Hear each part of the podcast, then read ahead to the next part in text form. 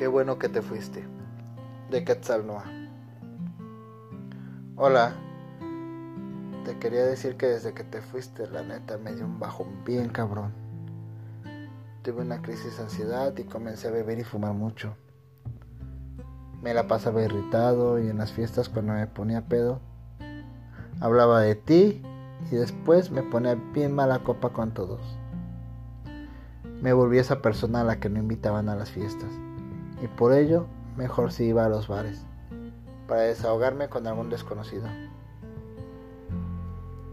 Y si no hubiera sido por tu repentina partida, yo no habría llegado un jueves por la tarde a ese bar en Chapu, donde había promo de chelas.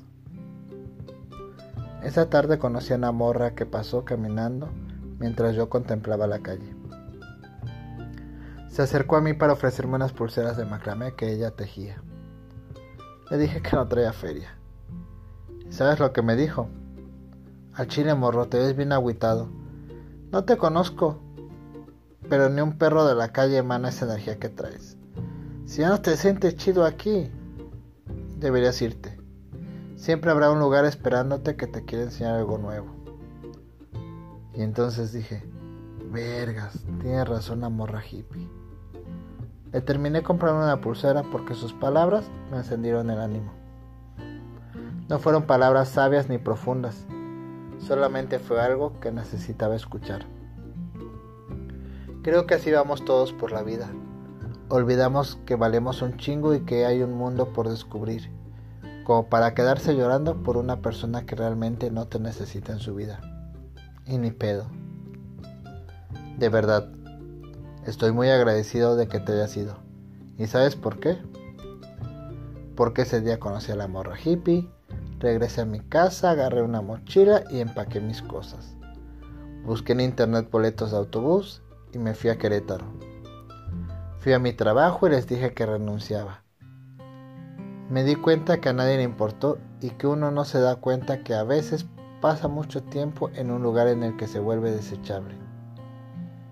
Cuando llegué a Querétaro traía como unos 6 mil pesos. Me quedé en un hostal y conocí a unos italianos que me dijeron que iban a ir a Puebla. Nos pusimos una pedota y me terminaron convenciendo de viajar con ellos. En Puebla no pagué hospedaje porque me quedé en casa de uno de sus amigos que vivía en el centro. Puebla tiene como un millón de iglesias en el centro. Conocí el barrio del artista y sobreviví comiendo semitas. Los italianos me dijeron que iban a tomar un vuelo a Cancún, pero que me podía quedar en casa de su compa el tiempo que fuera necesario. No quise abusar de su hospitalidad. ¿Y sabes qué hice? me dejé fluir. Fui a la Capu y dije, mi siguiente destino será la siguiente salida de cualquiera de estas líneas de autobuses. Me acerqué a la de O y la próxima salida era Oaxaca. Para mi suerte, en el autobús me senté junto a un chico que estaba intentando escribirle algo a su novia. Se veía que las palabras y eso de escribir no eran lo suyo. Así que le pregunté si podía ayudarlo y me dijo que sí escribí como cinco poemas a su novia. ¿Y sabes qué? Me pagó. Me dio 500 pesos. Salió para mi comida y yo no estar en Oaxaca. Cuando llegué a Oaxaca caminé por el Zócalo, me tomé tres mezcales y comí gusano afuera del mercado. En Oaxaca la gente es muy amable y no tiene tanta prisa como en otros lados. Estando ahí, tuve la idea de acercarme a las parejas y ofrecer mis poemas de amor. Se los recitaba, me daban monedas a veces y otras me los compraban. Bueno, en un día junté como mil pesos. Así pasé como tres días en el centro. Y gracias a mi talento para escribir, conocí a una pareja que me dijeron que iban a ir a comer hongos a San José del Pacífico. Me dijeron cómo llegar. Me subí a una camioneta en el centro y viajamos tres horas por la sierra. Conocí un pueblo que todo el día estaba nublado, hacía frío y tenía un café de olla inolvidable. Comí hongos en una cabaña con unos alemanes y me sentí bien ligero.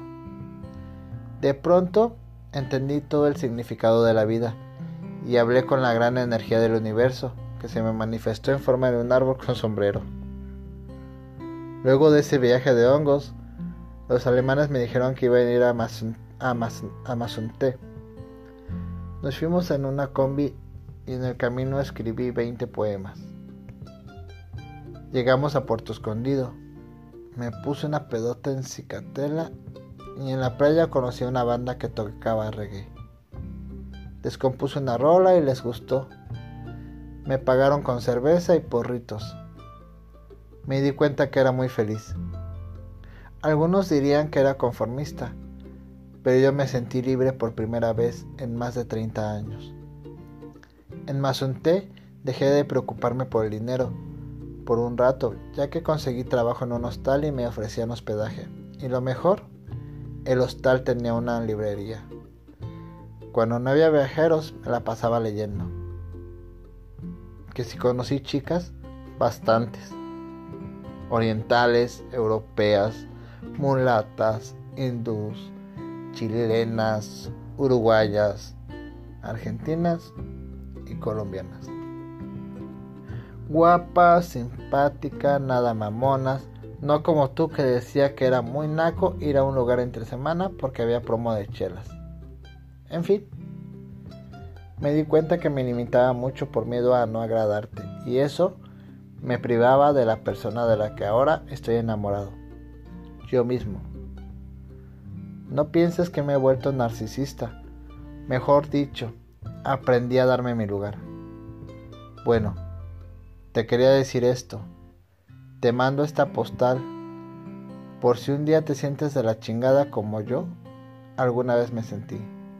Te quiero decir que todo tiene una solución, aunque no sepas cuál y algunas veces es irte. Muchas gracias por haberte ido. Jamás me hubiera atrevido a tanto. He aprendido, aunque las ausencias inesperadas pueden enloquecernos, en realidad son el inicio de un viaje inolvidable. Y si estás teniendo un momento abrumador o difícil, recuerda esto. Algún día estarás con una chelita bien fría frente a una playa del sur, riéndote de aquel momento en el que casi querías dejar de luchar.